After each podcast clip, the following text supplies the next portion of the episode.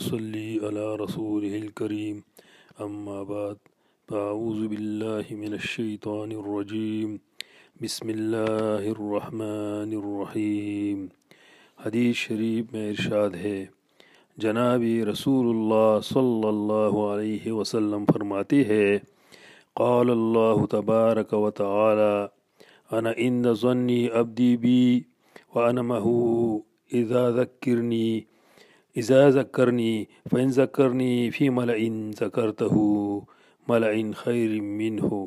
وإن ذکرنی فی نفسه ذکرته فی نفسی وإن تقرب إلى شبرا، تقربت منه زراعا. وإن تقرب إلى زراعا، تقربت منه باء.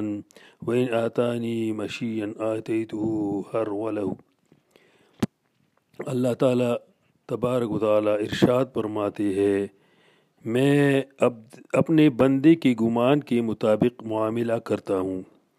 جس طرح وہ میرے ساتھ گمان رکھتا ہے اور میں اس کے ساتھ ہوتا ہوں، جب وہ مجھے یاد کرتا ہے بس اگر وہ مجھے جماعت میں یاد کر لے، تو میں اس کو ایسی جماعت میں یاد کرتا ہوں جو اس سے بہتر ہے۔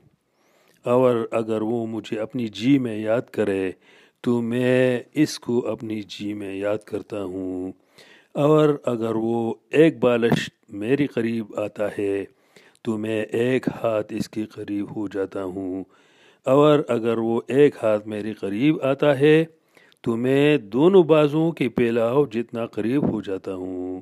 اور اگر وہ میرے پاس چل کر آتا ہے تو میں اس کے پاس تیزی سے چل کر آتا ہوں۔ فائدہ۔ اس حدیث شریف کا مطلب یہ ہے کہ جب آدمی اللہ تعالیٰ کی طرف متوجہ ہوتا ہے، تو خداوند تعالیٰ کی رحمت اس کی طرف اس سے زیادہ متوجہ ہوتی ہے۔ ذکر اللہ کی فضیلت۔ حدیث شریف۔